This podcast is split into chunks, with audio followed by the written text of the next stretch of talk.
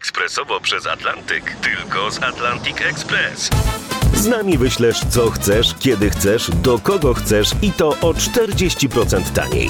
W Atlantic Express wysyłamy wszystko, co chcesz. 1 800 775 7363. Mienie przesiedleńcze, kontenery, paczki do Europy. Atlantic Express to 30 lat doświadczenia i o 40% niższe ceny na wysyłki kontenerów, samochodów i paczek. Ekspresowo przez Atlantyk tylko z Atlantic Express. Mało kto dziś pamięta. Datownik historyczny prezentuje Maciej Korkuć.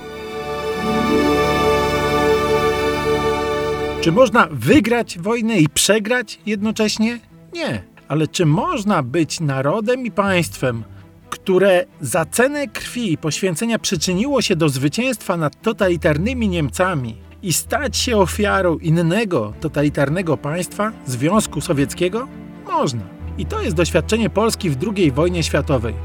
Mogliśmy być wśród narodów zwycięskich, tak po prostu. Ale naszym problemem było to, że Związek Sowiecki, który nas całkiem zniewolił w 1945 roku, był jednym z głównych mocarstw alianckich, był zwycięzcą w tej wojnie i wykorzystał swoją siłę do niewolenia innych narodów. Prawda o zbrodniczej naturze państwa sowieckiego psuła obraz obozu aliantów i nie była pożądana. Ten obóz aliantów pod hasłami niesienia narodom wolności i demokracji głosił moralną wyższość nad państwami osi. To one niosły zniewolenie i dominację jednych narodów nad drugimi. Niestety Sowieci dokładnie tak samo nieśli ze sobą imperialne zniewolenie i zbrodniczy system narzucany całym narodom. Polska w II wojnie światowej była ofiarą pogwałcenia przez Związek Sowiecki zasad, które obóz aliancki oficjalnie niósł na sztandarach.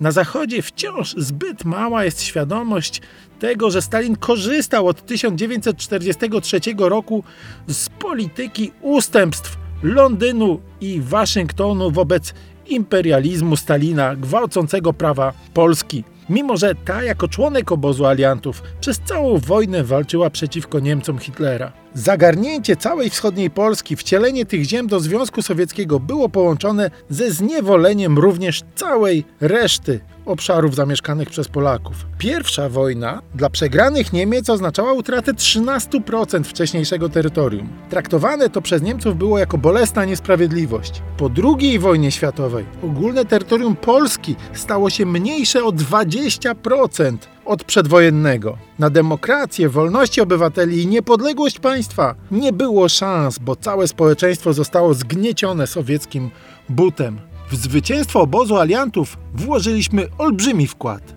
i świat powinien o tym pamiętać. Ale świat również powinien pamiętać o skutkach sowieckiego zniewolenia Polski oraz wyciągać wnioski z sytuacji, w której zwycięzcy odeszli od zasad, które sami głosili.